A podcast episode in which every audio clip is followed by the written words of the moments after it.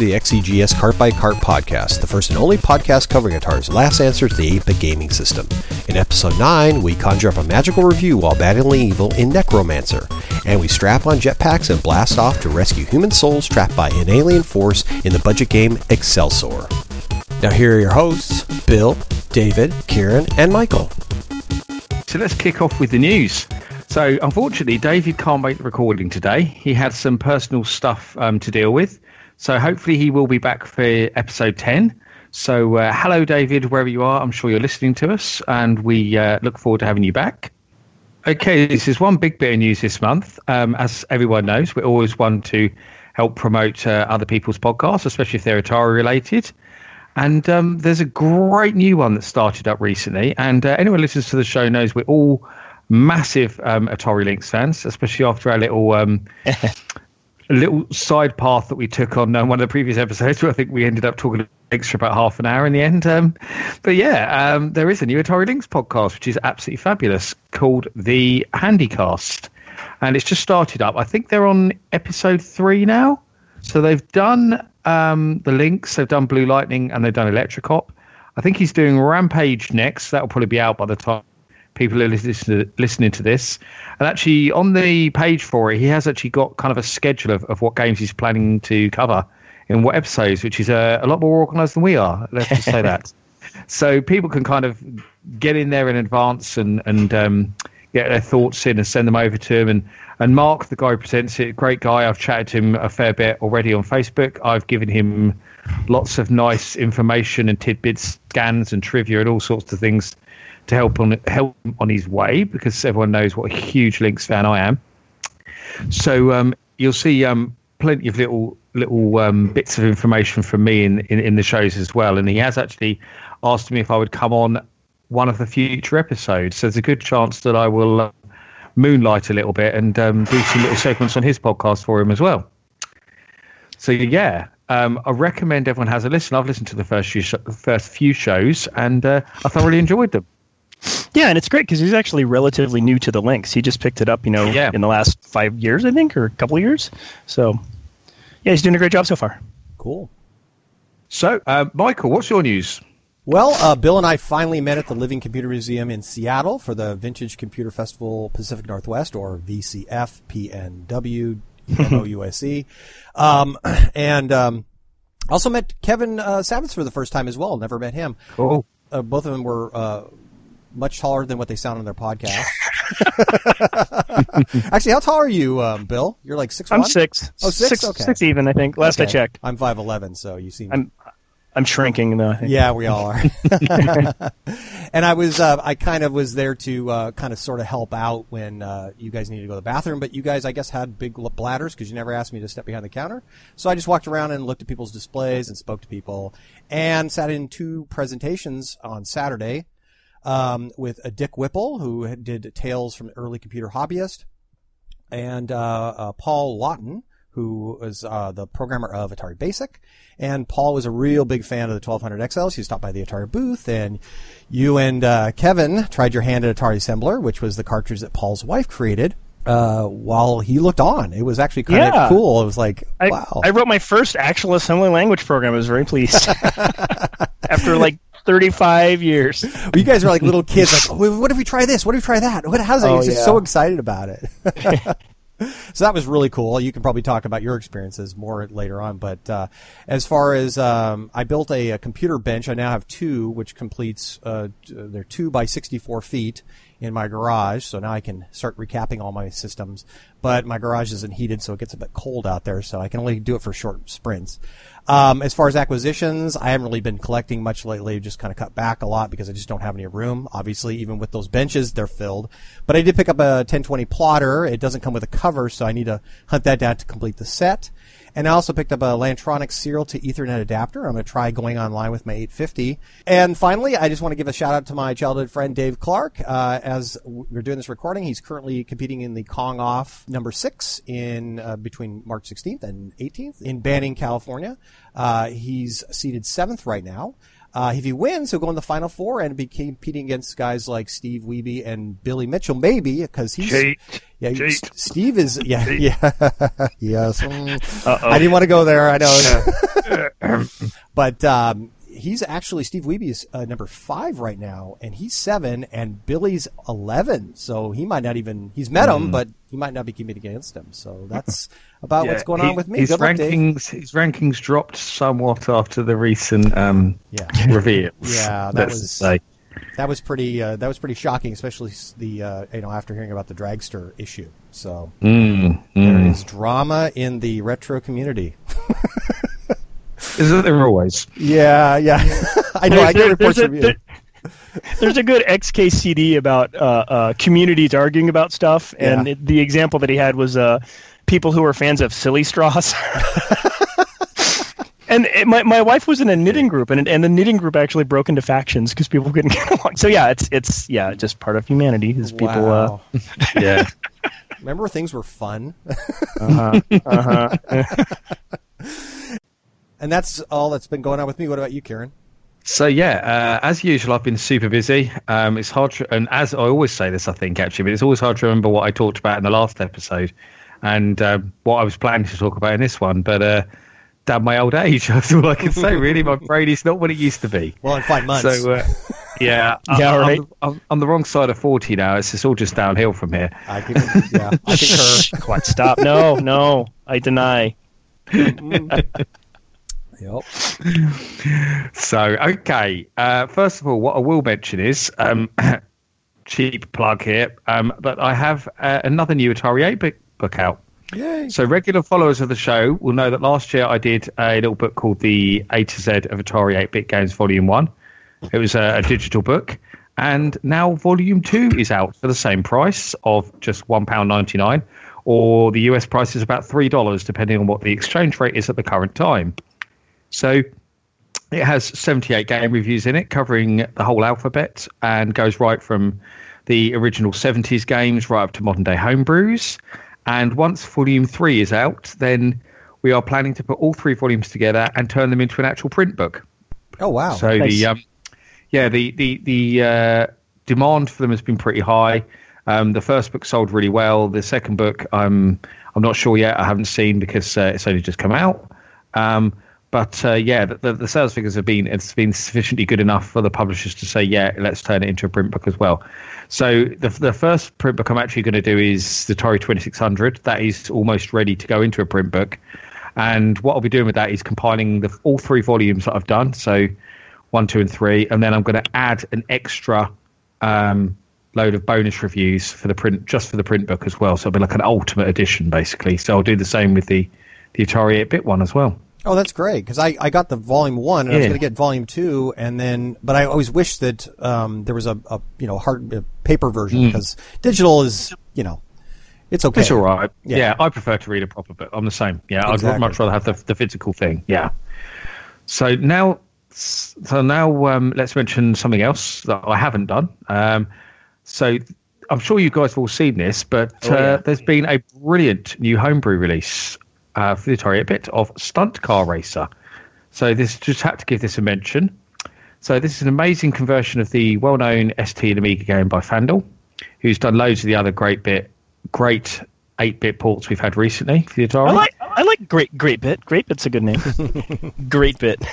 yeah, that works. Great bit. I like that. Yeah. Atari great bit. Copyright oh God. quick to the internet. Trademark it now. yeah. So originally programmed by uh, the legendary Geoff Crammond, this version is actually based upon the lesser-known C64 port, but it actually surpasses the C64 original in many ways because it has more colours and a better frame rate thanks to the uh, faster CPU. So the only minor problem with the, the port is that it does require 128k of RAM. So if you have an unmodded Zegs, you won't be able to play it. But yeah, but I've got a one thir- I've got a 130 XC, so I play it on that. Uh, problem solved. Yeah, um, Nir Dary actually sent me like a, an early like alpha version to test out, mm. and I was really really aching. Like, can I can I please show this at VCF? Like, let me know when it's okay to like let people know I have this.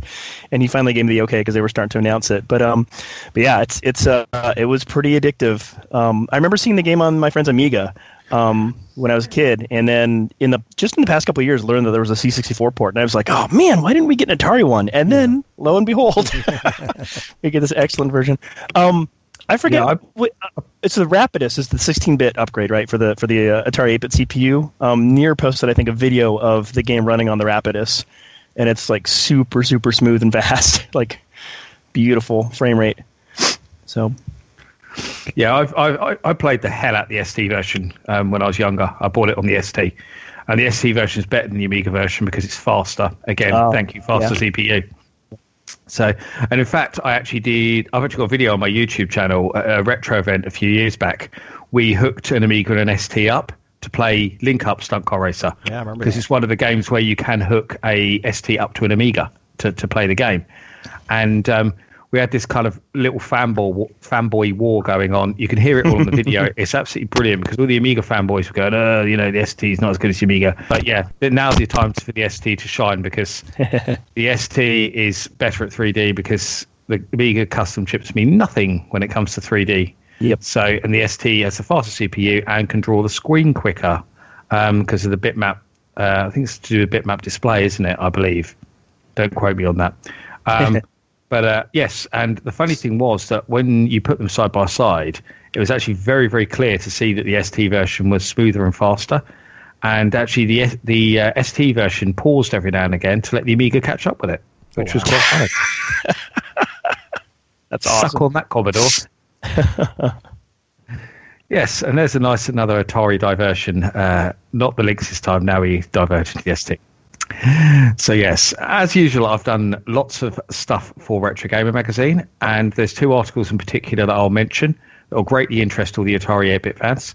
So in issue 175, I did the making of Dark Chambers, which include an in-depth interview with the man behind the Atari 8-bit version, Chuck Peavey, a great guy, good friend of mine. Um, and uh, I also did another making of for the classic Exidy arcade game Venture that was in issue 177. And as part of that, I interviewed uh, Sal Esquivel, who did the Atari 8 bit port for Video 61. So there's a nice little interview with him about that in there as well, and talking about like the improvements he did to the Atari 8 bit version and stuff like that.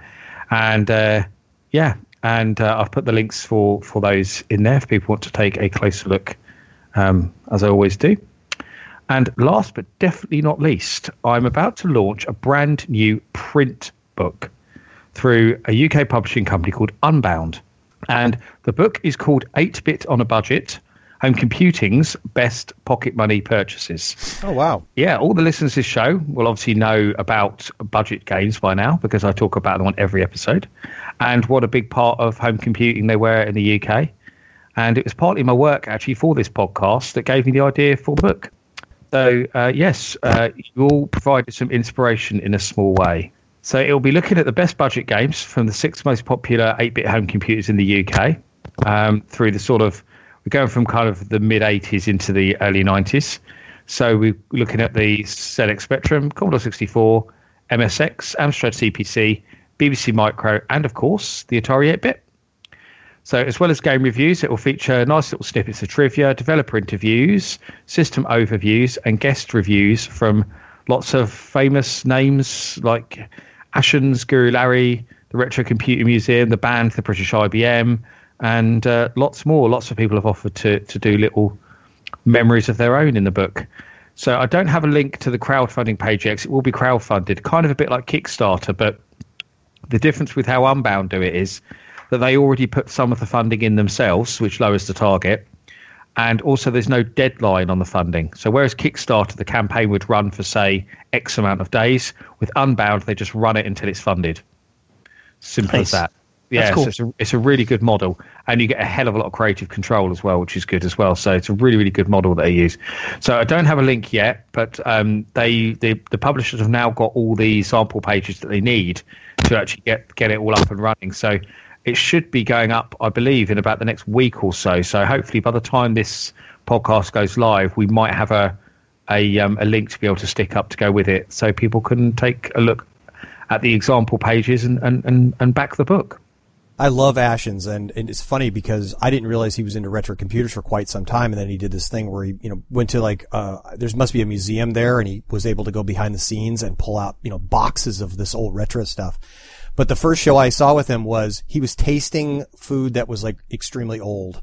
And yes. I, I just loved it. I was like, I was repelled, but at the same time, strangely fascinated. So I've, I've, I've, met Ashens. I've met Ashens a few times. He's a huge, huge um, ST fan and a huge Lynx fan. Oh, great! Uh, so he, cool. he, grew up the ST and the Lynx. Huge, huge fan of both, and uh, he's done two books now with through Unbound uh, about bad games. I don't know if you're familiar with them, but they're really good books. The Atari 8-bit featured in both books actually, so they're worth picking up. The first one was called uh, "Terrible Old Games That You've Probably Never Heard of." Yes, I do remember that. Yeah. Second book is called "Attacker of the Flickering Skeletons." and uh, they're both really good books. And in the second book, Attack of the Flickering Skeletons, um, that's another thing I should have mentioned actually in the news. I wrote one of the guest reviews in that book. Oh, cool! So he's, so he's returning the favour to me. Wow! Nice. But um, I actually attended uh, Play Expo in Blackpool a few weeks back, and um, Ashens was there and he did the book signing. Uh, I've got to tell you about this. It was, it was absolutely incredible because I didn't re- quite realize how famous he was until I did this book signing and uh, he invited me to join him for the book signing because I was there as well, and obviously I was part of the book. And there was uh, was there four or five of us signing the books. But anyway, we had a queue out the door. We were signing books for over four hours. Oh my god! And girls were coming up to him like he was like a member of the Beatles or something, you know, crying, um, you know, in pieces, going, "Oh my god, it's wow!" Oh, you know, getting their photo taken with him. Honestly, it was, yeah, it, it was incredible. And I, th- I, suppose it just shows sort of the power of YouTube these days. You know, of of, of how famous people can become from doing YouTube. Uh, I've incredible. never heard of this guy. really? Oh, he's great. Yeah, yeah, he's worth watching. Yeah, he, has got over a million subs. He's one of the sort of the, the most popular kind of gaming YouTubers, I suppose. But he he does a lot of stuff um, non-gaming as well. So he he likes doing things around food. He's uh, yes also a lot of unboxings and stuff of yes, knockoffs, yeah. Chinese knockoffs. It's just it's wonderful because yeah. he's he's so funny and it's just so smooth that you know he it's very professional. He he's just himself, to be honest. I mean, a lot of YouTubers kind of play these characters, you know, yeah. and they go on and they they try to do these whole personas, you know, the PewDiePie thing and do right. the stupid voices and stuff like that. And and Stuart, I've met him say m- many times now, and that's how he does the videos. That's just him. That's how he is in real life. He's wow. just natural funny guy, you know. He's yeah, he's a really cool guy. Cool. So, Bill, what have you got to tell us? Well, not much. Um, so yeah, as, uh, as Michael mentioned, um, I was at VCF as well. Um, unfortunately, my, my wife didn't sleep the first night, so I had my kids in tow in the morning on Saturday, and then uh, and then had the rest of the day. And uh, nobody from my Atari table joined me at dinner, so I was kind of hanging around with all these other people that I didn't know at dinner. But it was fun. Um, having pizza and stuff. Uh, and then the next day, um, my little guy was having some uh, some tummy trouble, so we decided we need we need to just get back home before there's any disasters. Um, so I packed up early and said goodbye and left. And then, uh, you know, on the car drive home, both the kids in the back seat bouncing around, super happy. I'm like, oh man, we could have stayed. And then by the time we get back, the other guy's not feeling well, so yeah, and that turned into kind of a disaster. So it was it was it was good that we left, but yeah, I didn't I didn't get nearly what I was hoping to out of a VCF. But you know, maybe I'll try maybe I'll try going next year, um, and uh, and see what we can do. Um, I guess my only complaint was uh, even though maybe about half as many people as initially was interested in coming to do the Atari 8-bit booth uh, actually showed up.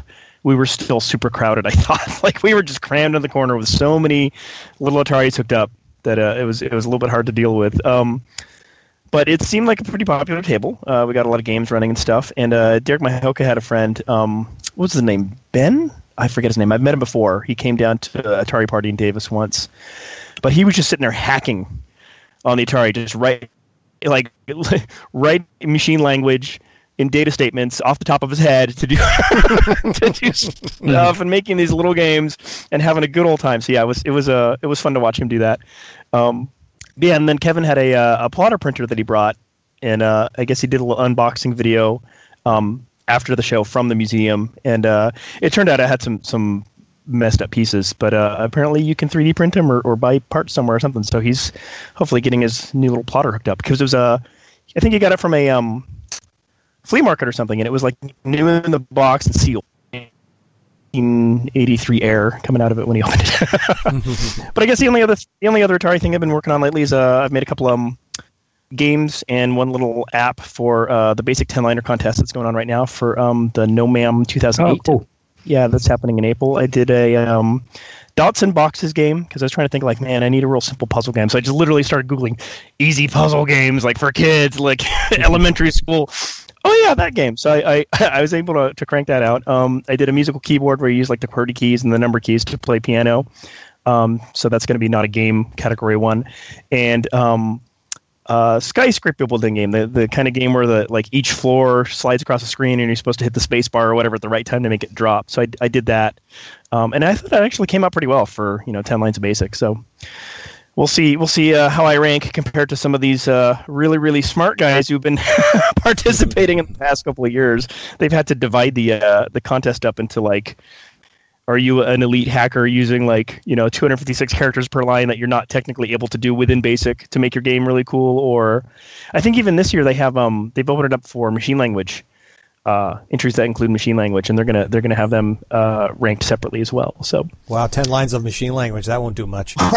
well, 10 lines of basic crammed in machine language i mean how many that's uh you know you can probably get 250 bytes of machine language per per line so that's you know that's a considerable Uh, that's true, yeah. that's like a 2k program right there that's you know 2K? That's, That's, that's, yeah, if you 10, 10 lines of it, that's like an Atari 2600 game right there. that's a Z81 uh, times two or a Sinclair. I can't believe that I did BASIC on a 2K machine as a kid. yeah, it's pretty that even- tight. All right. Okay, so for our uh, first game, our XEGS game this uh, episode, we're going to talk about Necromancer.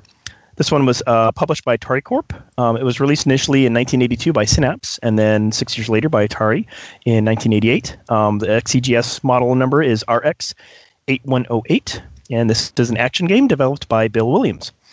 Um, Bill Williams suffered from cystic fibrosis, fibrosis and uh, spent most of his life in chronic pain. Um, he knew his time was short, so he made his every action count. Um, Good Game from ABC TV in Australia has a brief biography about him, uh, and we'll have a link in the show notes. Um, CompuServe sysop Dick Brudzynski, in his review of the XEGS release of Necromancer, said, a Bill Williams game is always distinctly different from anything else. Trying to describe it is a lot like trying to give a narrative description of a Beethoven symphony, the Mona Lisa, or a first kiss, which I kind of agree with. Um, James Hague, author of uh, Halcyon Days, a collection of interviews with uh, classic computer and video game programmers, um, described him as the Stanley Kubrick of game design. Um, his first first commercial game was uh, Salmon Run in 1982, thro- uh, sold through uh, Atari Program Exchange or Apex, um, in which you quote help Sam the salmon swim upstream to spawn. Say that five times fast. Um, after 1982's uh, Necromancer, he created Relax, a biofeedback program for the Atari, and then he took over work on uh, Alley Cat, an adorable game where you play a cat attempting to leap into an apartment to steal a kiss from his favorite female feline. Boy, say that one five times fast. Um, Alley Cat is a game that I've heard a lot about over the years, like from Usenet and stuff, and I finally tried it out in the past couple years, and it is uh, it is adorable and hilarious. I think it's about the funniest game I've ever played. It's it's frantic and silly and uh, and awesomely animated. Yeah, I'd, I'd never played it until recently either. It was, it was probably about two years ago I played it. I've never even heard of it. And it was all, I saw loads of Americans going on about it like it was, you know, the most famous game ever kind of thing, you know. But I guess it just was something that we never got in the UK. We never saw it. So I knew nothing about it. And yeah, I, I thought it was great, great game. But I'd never heard of it until um, fairly, fairly recent years, I'd say. Yeah, it's like it's like full of mini games, and and uh, Necromancer is kind of similar. It's it's it's a game split into like three distinct uh, sets of gameplay. Um, but we'll get into that uh, in a bit. Um, so after this, he moved to the uh, Commodore Amiga and wrote games like uh, Mind Walker, where a mentally disturbed professor must enter his own brain to repair it, and uh, Pioneer Plague, um, which is a kind of like uh, overview scrolling shoot up game um, that I remember playing on my friend's Amiga back in the 80s. And uh, I always had a vague recollection of this game. Like, I always remember, like, what was that game that my friend had on his Amiga? And now, thanks to research for this podcast, I, I know what it is, and uh, and I've learned that it actually had a connection to the Atari through uh, through Bill. He later worked on some NES and SNES titles for Sculptured Software, whom we've discussed uh, in the past. And um, in 1992, actually left the game industry and studied to be a pastor. Um, prior to his death in 1998, he wrote the book Naked Before God: The Return of a Broken Dis- uh, Disciple, um, which was sh- published shortly after his death. Um, and Electron Dance has a great retrospective, which uh, blends a short biography with the gameplay of Necromancer. So we'll have a link to it and many other articles about uh, Bill Williams in our show notes.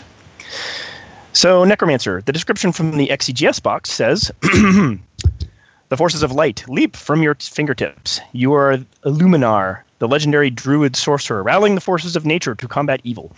Defender of truth and freedom, only you have the power to challenge Tetragorn, the necromancer, whose black magic darkens the forest and threatens doom to its helpless inhabitants. Tetragorn rules his troops of ogres and dreaded spiders with terror. His evil poisoning uh, his evil is poisoning the far reaches of Illuminar's forest. You must you must stop the necromancer from dominating the entire kingdom. Kingdom, kingdom. Um, your ancient spells bring life to the forest, and the very trees will come to your defense. Plant new trees whenever you can, and protect them with your magic wisp. This mir- miraculous beam leaps from your fingertips to stop the ogre's clubs. Then gather your armies of oaks and descend into the spider's vaults to continue the battle against evil. Descend further to defeat the ne- necromancer himself in his own unreal domain a graveyard. Um, the Necromancer threatens you and saps your strength through the three levels of gameplay. Hold true, and Forces of Light will bring you triumph in this dark encounter. Or if you're me, you might get to about uh, the second screen. All right, so yeah, that's a uh, just from the description. This sounds like a very bizarre game, doesn't it? But hey, they brought it out for the XEGS, so you're sold. you just grabbed a copy off the shelf and brought it home. Now what? Um, definitely read the manual, which I did not when I borrowed this game from a friend as a kid. Uh, I probably thought that I played the Necromancer because I was moving trees around myself. But um, anyway, so you start on a simple title screen with the game's name and copyright and a tree in the upper right corner. Its leaves and branches are randomly animated, giving a kind of uh, blowing in the wind effect. Wind effect. Um, press start or fire to begin.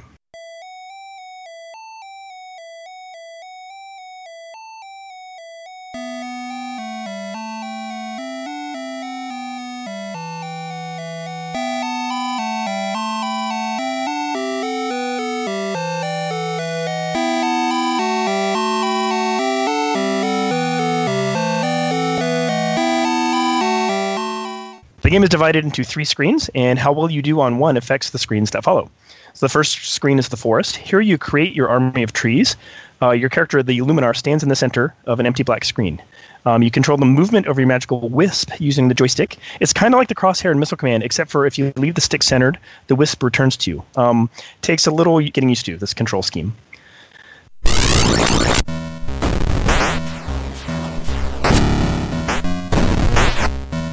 Press fire to plant a seed if there's space available where your wisp is. Um, if you're lucky, it'll eventually grow into a tree. Running back and forth across the screen are countless club wielding ogres who try to attack the trees. Uh, seedlings vanish instantly when struck by an ogre, while full grown trees are a bit more robust. Uh, but they will get chopped down, leaving a stump, which uh, means one fewer spot to plant a new tree, so be careful. Occasionally, spiders appear. Um, if they touch a tree, they poison it. Um, it shows a glowing red face, and you hear its cry for help. Spiders can also attack you, uh, sapping your strength. You defend your trees by simply pass, passing your wisp across the ogres and spiders to destroy them. Once in a while, an iPod, uh, it's kind of an eyeball on a stick, and it reminds me of the uh, gem eaters from Crystal Castles, appears. Um, touch it with your wisp to gain more seeds. The number you just gained will appear momentarily. Um, you move to the next screen when you run out of strength. Many things use up your strength, including being bit by a spider, using an iPod, curing a poison tree, or attacking an ogre. Um, on the screen, uh, one thing can increase your strength, and that's attacking a spider. So it's uh, very interesting gameplay. It's it's not timer based. It's not um, you don't just lose power. You lose power doing things that you would think you wouldn't in other games, maybe. So um, so yeah, you need to kind of keep these things in mind as you're playing if you want to you know have a big forest army. Uh, so a skill level is ass- assigned during this level based on how many trees you grow, um, even if they are later destroyed. For example, if you only manage to grow four or fewer trees before you run out of strength, you, you achieve skill level one. If you grow 15 to 19, you achieve skill level four, and so forth.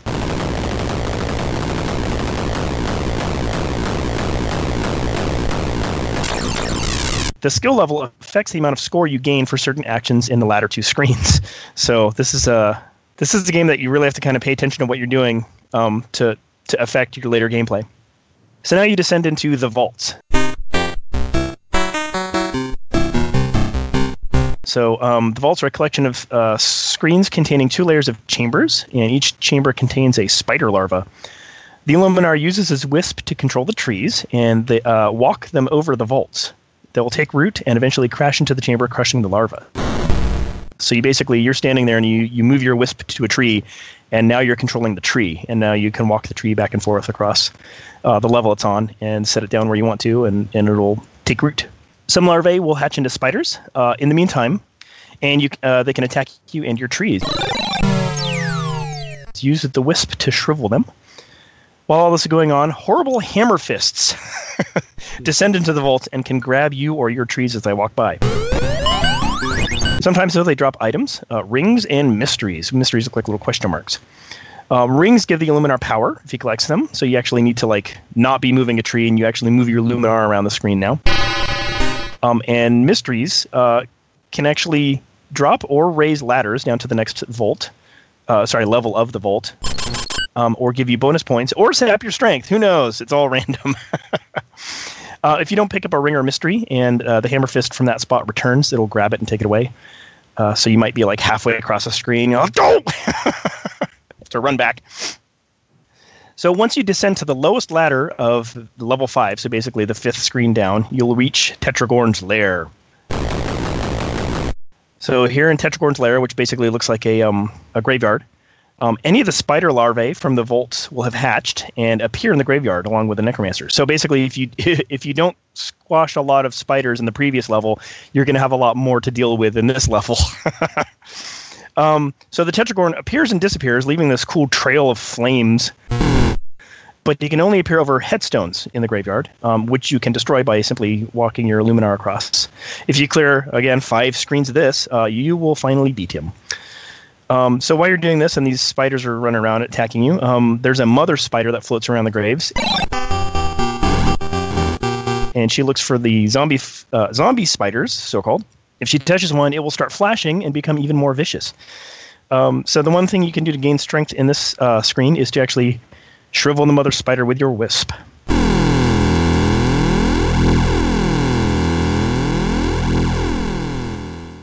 A very bizarre game. You know, in the first screen, you don't move your character; you just move the wisp. In the second screen, you move the wisp to move trees, or you can move yourself. Um, and then in the third screen, you and the wisp can move. So um, you probably have to practice each screen quite a bit to get the hang of it. So for scoring, boy, I'm not going to get into it. Um, the manual collects all of the scoring in one section at the end, uh, unlike the Synapse manual from '82, where they actually spread it out across each each screen. Um, it takes about a page and a half. so suffice it to say, many actions don't gain points, but they do affect your strength for better or for worse. So study that to understand what is going on during this frantic game. uh, so some trivia as I was researching this game. Um, Sauron, as in the Eye of Sauron um, in uh, Tolkien, um, was at one point a necromancer. The Catholic Encyclopedia describes necromancy as a special mode of divination by the evocation of the dead, understood as nigromancy, like Niger, like black, um, which is the Italian, Spanish, and Old French form. The term suggests black magic or black art, in which marvelous results are due to the agency of evil spirits whereas in white magic, they are due to human dexterity and trickery. So this game involves some black magic from that necromancer dude. Uh, Wikipedia describes necromancy as a supposed practice of magic involving communication with the deceased. Uh, so that explains the graveyard, I guess, either by summoning their spirit as an apparition or raising them bodily, uh, like a zombie, I guess, uh, for the purpose of divination, imparting the means to foretell future events or discover hidden knowledge to bring someone back from the dead or to use the deceased as a weapon. Get him, Dead Joe. Sick him. so, um, Legacy, there was a um, an earlier cartridge version planned for release by Synapse uh, would have only required 16K versus uh, 32K that the disc and tape versions required, um, but it was never released. Uh, so you had to wait six years for this version. Um, and this game was ported to Commodore 64 in 1983. Um, so looking around where to buy, uh, at least when I did research a while back, um, the only place I found it were uh, Best Electronics and B&C Computer Visions both, including via their eBay stores for $29.95 US for the XE cart. Right, so review time. Michael, what did you think of this game? Yeah, so I remember this game back when I was a kid. I played it a lot. It was one of the top games I had, and you know, just finding out that you know Bill Williams, I didn't know that he had uh, cystic fibrosis, so that that's a huge disability, and for him to actually you know do a game uh, and fought through that makes me think that I'm not doing anything in my life. I mean, like we talked about Bob Polin, he did Blue Max. It was like his first game, and I was like, how are these people capable of doing these things? And and I guess I just got to get down to doing some coding because I feel like I'm not I'm not fulfilling my life's destiny. So, but um, as far as the graphics go, I give it a nine. Um, I think it used the full capability of the Atari, um, but it has such great attention to detail. It, it, just feels like he's created sort of this fantasy world, and it just didn't go, uh, you know, bad guy, good guy, things. You know, it seemed like there was a whole lot of thought put into it. And the animation looks great. I mean, the t- the trees, the the leaves look like they're dancing in the wind, and it really shows personality. You know, with the face when it's in pain. The uh, orcs uh, you know, their walking is nice and fluid and they're two colors, so it's not just a plain, you know, silhouette, I guess you'd say. And the iPods kind of dance around with whimsy. Um, the second level has got tons of color, and I guess you, the, the, you call them hammer fists or hands of fate, I think is what I read in one of the manuals, are pretty cool coming down and, and just making it very challenging. As far as uh, sound and music, I give it an eight. The intro song is, is simple, but it builds subtly and it feels like you're uh, you're about to experience a timeless tale. The first phase music builds, and with the sound of trees in trouble drives you to want to help them, and they're really crying. The second and third levels uh, have great music, uh, but I wouldn't say they exactly fit the the setting. It, it, the first one is really more appropriate than the second and third ones. Still great music, it just doesn't fit exactly. As far as gameplay goes, give it a nine. This thing is challenging, and it really ramps up based on your skill set. Um, it, it, I would, I would, uh, you know, equate it to like a roller coaster. It's like build, build, build, build. Ah, oh, I got to break. Okay, build, build, build, build. I got to get. You know, you're just kind of riding this roller coaster. It's just manic at times.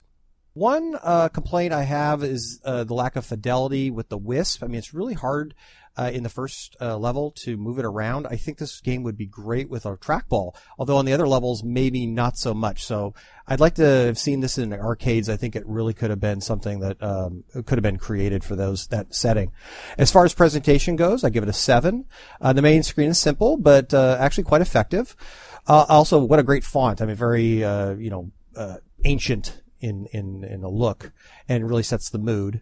As far as the manual, they used different images on the cover than they did in the original game, and I was a little bit more of a fan of the original. It's still good. I just don't think it's as good. Uh, the story setup is different than the original, but still just as good. And the manual uh, that came with the disc version was pretty plain compared to this one. They actually threw in some, you know, uh, some images. You know, the, the XE manuals are pretty plain to begin with, but this actually was better than the original, so I had to uh, compliment on that. My final score, I give it a strong eight. Uh, this is a must-have game and will bring you hours of excitement and enjoyment. And I just wish the developer was still alive because I'd love to give him a tip of my wizard's hat to him. So, what about you, Bill? What'd you think? Well, um, before I get into to my thoughts, um, so you're talking about this game as an arcade game. Um, have you ever played Tron uh, in the arcade? Yes, Tron and uh, discs of Tron as well. Yeah, so in, in Tron you have the um, the kind of trigger based joysticks. They got the trigger on the front, and then the the joystick that you can move around, and then you've got the spinner. Yeah, yeah. I, I imagine maybe something like that, or sure. or trackball and joystick at the same time. That that'd be hmm, that'd be kind of neat. Yeah, I think that that's the problem with the you know trackballs are great for you know positions on screen, but as far as like navigating, I think it might be a little difficult. But I'd still like to see it. I think the you know that wisp is just it it, it it locks to certain, you know, you're like up to the right. You know, it's it's not. It's you got the the directions. You don't have an analog. This actually an analog. This would be perfect for yeah. 5200. Yeah, that's. I was just thinking that. Yeah, for 5200. Um, and then uh, yeah, since it doesn't recenter, Um, I don't know. I don't know. It'd, be, it'd definitely be interesting to see Yeah. how people could hack this. Um, but anyway, so so yeah, I played this ages ago. Um, I probably borrowed a disc from one of my couple of Atari owning friends back in middle school or high school. Um, unlike Pioneer Plague on the Amiga, I never got this game's name, but I never really went back and uh, played it again until now um, for the podcast. So I definitely find it at least as difficult as I did when I was a kid. Um, I definitely never have gotten to the Tetragorn either then or now. And uh, yeah, so thank goodness for YouTube videos to show me what it's all about. Um, there's a- there's actually a few from from the Wikipedia article on this game. There's a couple um, links to YouTube videos that just show each each level's gameplay. So broken into three three uh, sets. Um, so for ratings, uh, graphics, I give it a seven. Um, like like you said, Michael, there's a lot of motion on the screen. You got the the flames flickering on the Tetragorn screen. You got the branches wiggling the, randomly. It's not just like a repeating pattern. It's definitely like they're doing things more procedurally. Um, nice use of display list interrupts uh, to give us a sense of depth to the volts. Um, I compared it to the uh, Commodore 64 version where they've not got nearly as many colors, and yeah, it's definitely just like all flat purple um, rather than kind of like darkening off into the distance to make it think you're going into the depths. Sound of music, I give it give it a seven. Um, it's got a lot of non-square wave sounds, so um, it, sounds kind of like honky and beepy and grindy. I, I don't know like how to describe the sounds on a, on some 2600 games, but definitely has more of a 2600 kind of sound to me. Um, which is okay. I mean, it definitely like this feels like this is an Atari game, like on on either of those systems. Um, but yeah, so so the music you're talking about, like on the title screen and, and in game and stuff, it seems definitely procedural. It's not like he's got, you know, uh, music composed that it just plays through. It, it seems to be kind of random and based on some rules and and affected by the gameplay, affected by uh, how many ogres are on the screen or, or what have you, um, which is cool. Gameplay, I give it a six. It's it's fun and diverse, but it's uh, to me it's a bit too hard and unforgiving for my tastes. I would uh, I'd, I'd I'd show it off to somebody and say, "Here's this game, have fun, try it out." But like, I'm not going to sit down and play it because I got other games I can play. I think. Um, presentation, um, I give it a five. The box and manual are sufficient. Uh, I didn't I didn't pay attention to the fact that the the cover uh, imagery was different from the original Synapse version. Um, it's uh, it, it definitely looks more 70s than late 80s. Yeah. yeah. Like it should be on the side of a van or something. One of those vans I would avoid. Yes. those smelly vans. Um, so the the title screen uh, kind of splits in two as you start, so it's there's a little bit of transition, and then it kind of reappears between each level. So the the, the title screen squishes down and then and then opens back up, kind of like uh, curtains almost, uh, to bring you to the next level, and that's cool. Um, and yeah, I, I really like that fantasy. I, I wrote fantasty. Mm, fantasty. the fantasy font, the fantasy font in there, uh, kind of reminds me of like a, uh alternate reality, very um kind of oldie tiny font. So I'll give this one overall a seven. Uh, don't skip buying it if you can if you can get it for for uh, relatively cheap. So Kieran, what did you think of this game? Yeah. So this was um, one of the original games I actually got in my XEGS um, when I first picked it up, and I'd never ever played it before, so or even heard of it for that matter. So I was um, very surprised by it um, in a good way.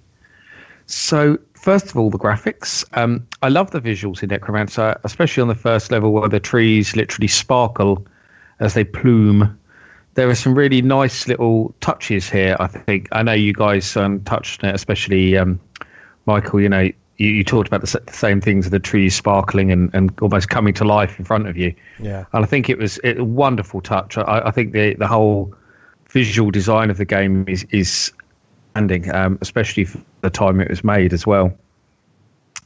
Sound and music. Um, I really like the haunting melodies in this game. Um, I consider sit and listen to that opening tune for quite some time when I first turn it on. In fact, I have done on many occasions. Uh, almost, you kind of almost waiting to see where it's going, and it kind of doesn't go anywhere, but it keeps you hooked listening to it. It's, you know, kind of haunting, and uh, yeah, really good. I also liked the suitably noisy pokey effects during the game. Um, they're just what the doctor had ordered, and uh, yeah, I think uh, yeah, very very good game when it comes to, to sound overall. So gameplay, um, again a nine. I think uh, the game is just so totally original. It's hard not to give it a high rating. Uh, okay, you know, Bill, you mentioned that the, the challenge involved, and uh, it took me. I I don't even remember how many goes to actually get to grips with it, and I had the car only, so I first few goes, I was like, "What the hell is this all about?" I didn't have a flipping clue. So I went on uh, online. I went on Atari Mania. I think probably it was Atari Mania where I found the manual. I went, "Ah." And then went back to it and enjoyed it a lot more. So uh, the challenge certainly didn't stop my enjoyment of the game, though. Uh, the gameplay style means that I think the more you learn the game and its various little quirks, the you'll get on it. So I think it's got a, a good curve there in the difficulty. Presentation, I went for eight. I really like the box art. The game has a nice opening screen. And all in all, I think it's just a, a pretty well put together professional package. So with that, my overall rating for the game is a nine. Of the original 14 games I got with my XEGS, Necromancer was undoubtedly my favourite one, and the one I, I definitely played the most. So I've given it a lot more playtime over the years than probably 90% of the other carts I've, I've got in my XEGS collection. So I think it'll always be a favourite of mine. I think the, the XEGS needed more great games like that converted over to it, and uh, ones that gave it a real point of difference from the NES titles at the time because Atari's advertisement was very much aimed, you know, of the the the NES being the the kid's toy and the you know the XEGS being the sort of real man's computer. You know, you can add a keyboard, you can add a disk drive. You know, you can't do that with your kiddie Nintendo. You know, it was it was all that on the adverts, and I think they should have got a lot more games like Necromancer that were that were totally different to the you know the games on the you know the Sega Nintendo consoles that were around at the time. I think um, it would have made it a lot more interesting. Uh, it's strange that they didn't actually license more Synapse titles to put onto to, to, to cartridge. I, I, do wonder what their thinking was sometimes in in the the, the games that they, they, they did license. To be honest. Yeah, Synapse put out a ton of great games. It was one of the top yeah. developers back in the day. Yeah, no doubt between them and Broderbund, uh, you know, they should have literally just taken their whole catalogues really yeah. Um, to put onto the XEGS. So the uh, external reviews for Necromancer on Atari Mania, it currently has 7.7 out of 10 from 328 votes, so very solid score there. Um, Atari HQ gave it 8 out of 10 down the board, graphics, sound, gameplay overall, so they liked it as well. Video Game Critic, who I find is quite often a little bit harsh with Atari stuff, uh, to be honest, gave it a D plus, stating Necromancer is one of those games whose whole is less than the sum of its parts. It takes a while to figure out, and once you do, you may be so sorry you ever bothered. But everyone seems to disagree with him because the 19 votes by readers give it a B overall. I didn't even hear about this website. I had to go to it. and I was like, "Why are you so harsh on this? It's, that's terrible." Uh, I, I've had a problem with quite a few of his reviews. If you, uh, he, he, he definitely doesn't seem to to like Atari very much in general because mm. if you, especially if you read his Lynx and Jaguar reviews, he's he's like really harsh on some of the games. Wow. And you'll see him game, give games like an F, and like the reader's rating is B. You know, wow. and it's like, yeah, there's something wrong when you're giving it an F, but everyone else is giving it a B. You know, um, yeah. yeah. he's really harsh, and he'll make a point of saying, you know, Atari games suck, but this one was kind of okay. You know, and oh. he says that a lot, a lot. You know, and you'll be like, yeah, you can't take a guy seriously when he keeps saying the same line. Exactly. So we're going to look at the budget game now. Excelsor, not Excelsior. As um, when I was um, every time you look up this this game, uh, Google would say, "Did you mean Excelsior?" Yes. And it's got a picture of Stan Lee. Yeah. Right? no, Google. I did not mean Excelsior. I meant Excelsor, which is a very strange name for the game, but that's what it's called. So it was released by Players Software in 1986. Players were, uh, for those who don't know, a little bit of trivia here, the budget label of Interceptor Micros. Um, but they uh, actually became probably bigger than you know, the parent label, so to speak. Uh, Interceptor Micros pretty much stopped publishing games and, and just published everything under Players, and then they created another label called Players Premier later on to to sell more expensive stuff. So such was the reputation of Players. But uh, the game is a shoot 'em up and was programmed by Keith Howlin' Mad Harvey. So the description from the back of the cassette tape cover. Equipped with only your Excelsor jetpack, you must rescue the human soul stars trapped and hung suspended in space by an alien force. From the instructions, it is the year 2136. Discovery of molecular transportation has brought about a new method of travel. Now you can be beamed to any part of the planet in seconds. There are 16 transporter pads scattered precariously about that are not very easy to reach due to the surrounding lethal mines. All makes perfect sense. Unfortunately, an alternative life force has been monitoring the humans. The aliens are able to intercept those brief moments during the transportation process and separate the soul from the body. Ugh. Leaving dead matter for the, the beings to feed on. Very cheery. the human souls are then sealed in pure Nexus energy and left suspended eternally, and these become soul stars. So, from the title screen, you're urged to press fire to energize. The game screen is divided up into four areas. The top shows your score, the high score in large letters. Below that is the top of the gameplay area showing a city skyline at the distance. The rest of the gameplay area is a large gradient containing three pedestal like structures of varying heights. These are the transporter pads, with mines scattered around them, and what seems to be mountains in the distance at the bottom. At the very bottom of the screen, it shows the current round number, the number of soul stars you still have to collect in this round, and your remaining lives. Controls. Using the joystick, you can walk left and right on the ground or thrust yourself up into the sky either straight or at an angle. If you let go of up, you'll drop back down. You can still move left and right while you fall. There is no acceleration in this game. Your thrust is instant and you fall at a constant rate. So movement is either straight up or down at 45 degree angles. Pressing fire to shoot your laser in the direction you're facing, left or right, and press space to pause.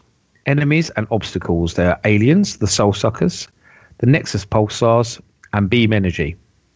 Soul stars and scoring. The soul stars appear one at a time in random parts of the larger, lower section of the gameplay area and a little hard to discern from mines at times. You get 50 points for collecting a soul star and advance to the next round once you've collected enough of them. Destroying the soul suckers is worth 26 points. Shooting a Nexus pulsar is worth 100 points per hit. And uh, apparently, Bill said he had no problem playing this on a Atari 800 emulator in NTSC mode. So it seems, uh, unlike some of the other budget games I've uh, picked out, it seems to work fine on NTSC consoles, which is good. Mm-hmm. So the legacy of the game, uh, Stratosphere Excelsor 2, was released in 1987, again by players, and the game wasn't ported to any other systems at all, so it was an Atari 8-bit exclusive. Where to buy? One on eBay, a buy at our price, listed in mid October, and it was eight dollars sixty five USD from the Netherlands. Atari Mania has a copy of a standalone executable rather than a cassette tape dump, which makes it more versatile. No other ports were released, so nothing to mention there. And apart from the sequel, the only other game that the author made for the Atari 8 bits was Bubble Trouble, which was also released by players. So, Michael, what did you think of the game? Yeah, so I'd never played this game before, um, and I played it for a little while, and I said, you know, I gave the graphics a 7 out of 10. Um, I think it provides a wonderful world of color, and it, this is where the, the game actually shines. I feel like the developer knew a little bit more about the Atari's capabilities than the average budget game developer. Sound of music. Um, so the funny thing was, is as soon as I started playing the game, my daughter walked in and she goes, "What's that annoying intro music?" And it was just like it's like an alarm, and I was like, "Yeah, I kind of have to agree um, with that." Um, but when it came to the other noises, again, there was I didn't hear anything special. Nothing really stood out. So yeah, five for that. Gameplay, I give it a five. Uh, I think it would have been better if the physics were a little bit more realistic instead of the instant up, instant down thing, more of a thrust, like you know, asteroids type. Um, it's so abrupt. I have a hard time with the fidelity getting between, you know, getting to the soul stars and not hitting everything like the mines and the aliens. And as far as the the presentation, I give it a four.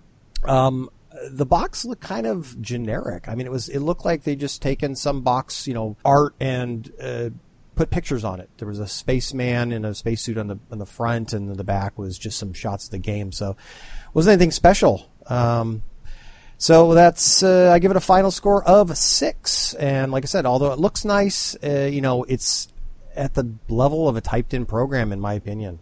So yeah, yeah, like this would be an analog magazine or something. Yeah, exactly. it's like about that level, right? So what about you, Bill? All right, so um, yeah, graphics I gave it a four. Um, so it uses the DLIs for for some extra colors, but uh, it just basically seems to be like more shades of brown for that that background gradient.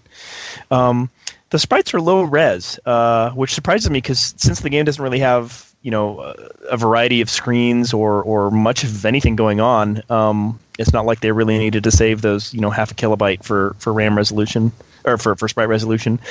Um, but you know maybe maybe it comes out to be faster and smaller that way. Maybe it'll fit fit on a 16K system. You know Uh, the colors. You know the colors change on later levels, don't you? I guess maybe I didn't get that far. is it still is it still the same like just a gradient of one color, right? Yeah, yeah, got like green, blue. yeah, they change on that levels. Well, and the aliens change as well too. It's not always Commodore 64 brown. It's it's, it's just, Okay, that's good.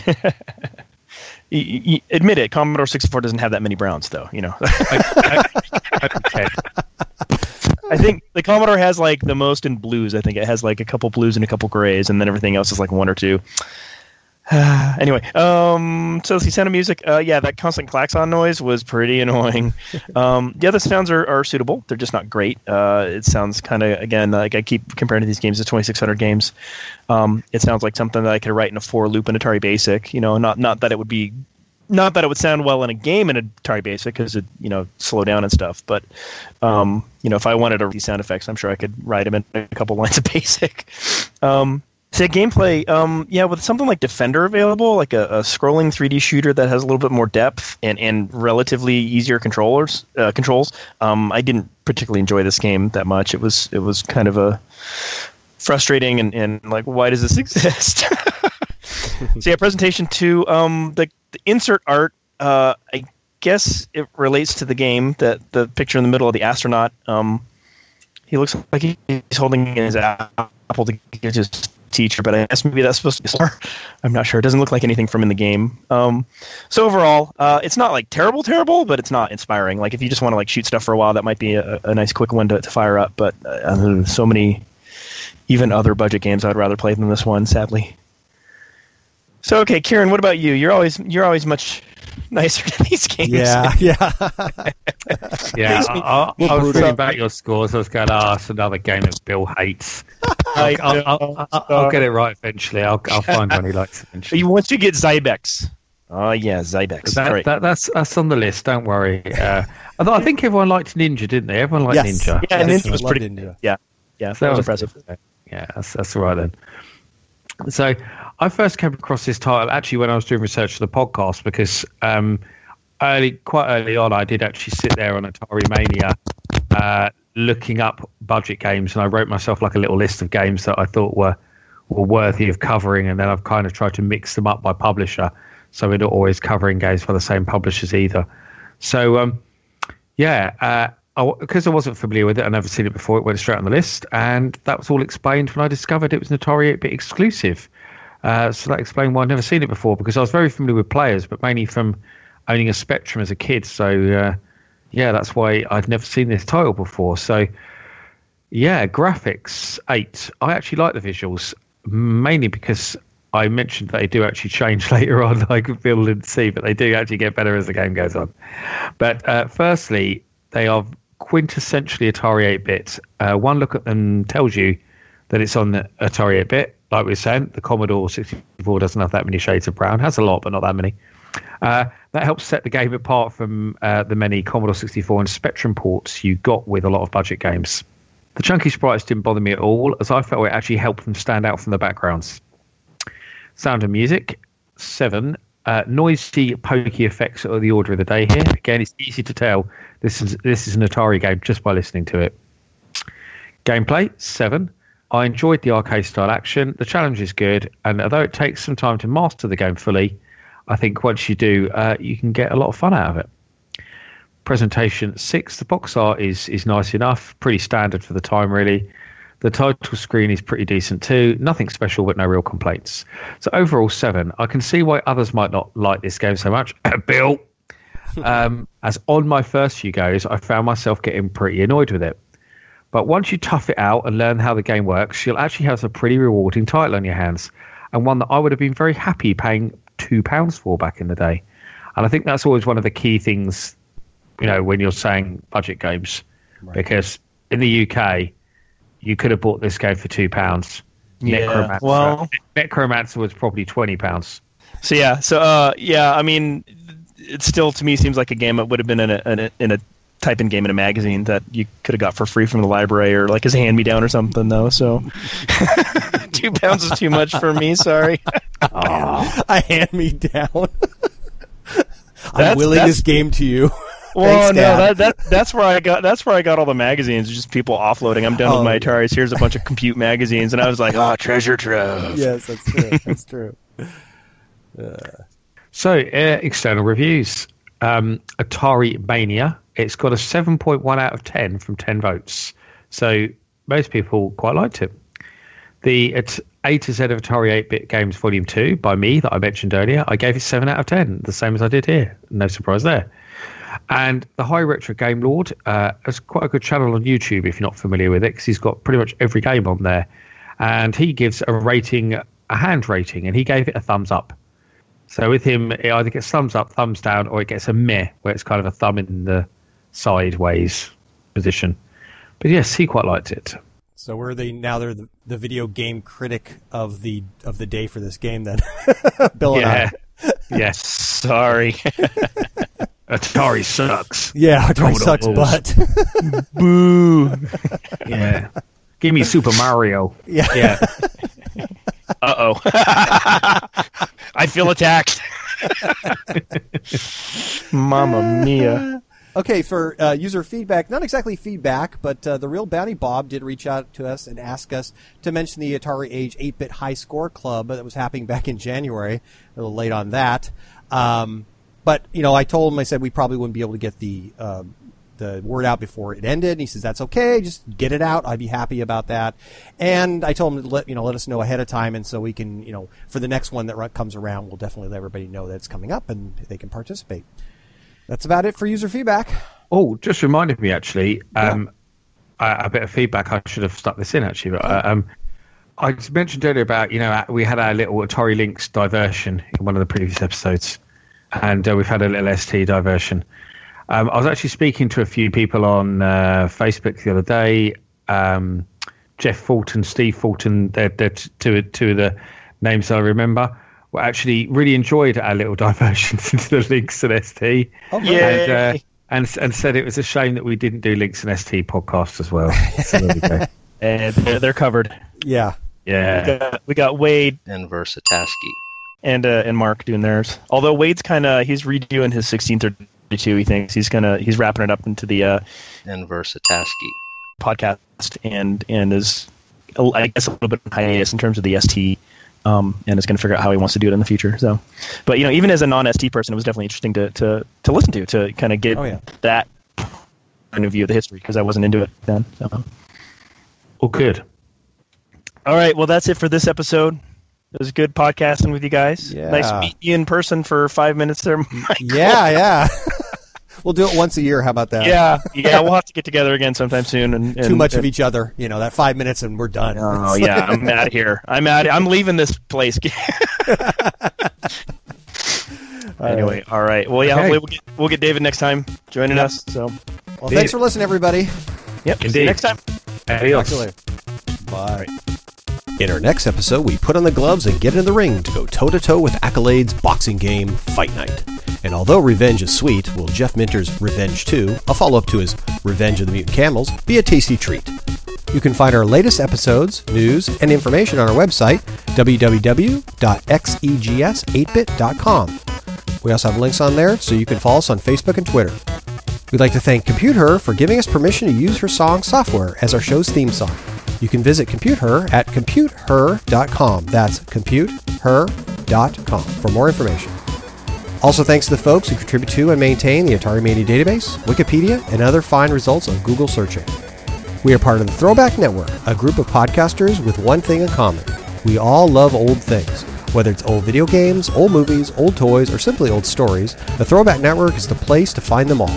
Visit throwbacknetwork.net to learn more. We are also part of the Retro Junkies Network, a network of like minded retro enthusiasts who like to keep things clean and family friendly. Our content ranges from retro gaming, retro movies, retro TV shows, retro music, and basically anything retro that is worth remembering. Find us at theretrojunkies.com.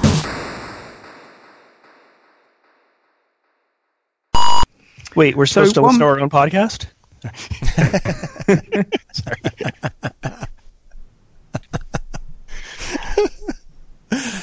Go on. No, you know I you know I obsessively listen to it. Yeah, yeah. Well, I listen to it many times. I do all the editing to the point uh-huh. of,